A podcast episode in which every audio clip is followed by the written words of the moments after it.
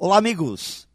Até alguns anos atrás, o jogo das mudanças era mais favorável às pessoas que buscavam garantias, estabilidade e certezas em relação ao futuro.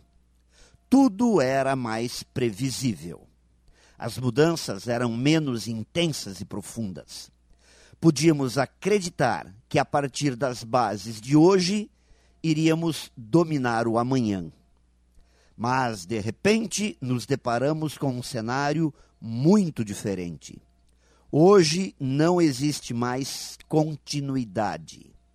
Hoje temos mais perguntas que respostas.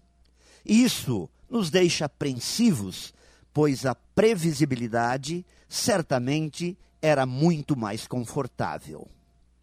Mas o jogo mudou e nós temos que aprender a jogá-lo. Peter Drucker, o grande pensador da moderna administração, dizia que se você não pode prever o futuro, é melhor inventá-lo.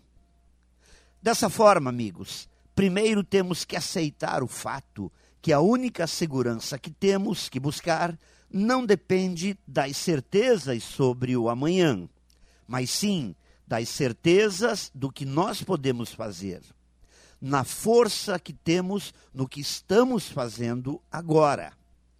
O amanhã sempre será um reflexo das nossas atitudes de hoje.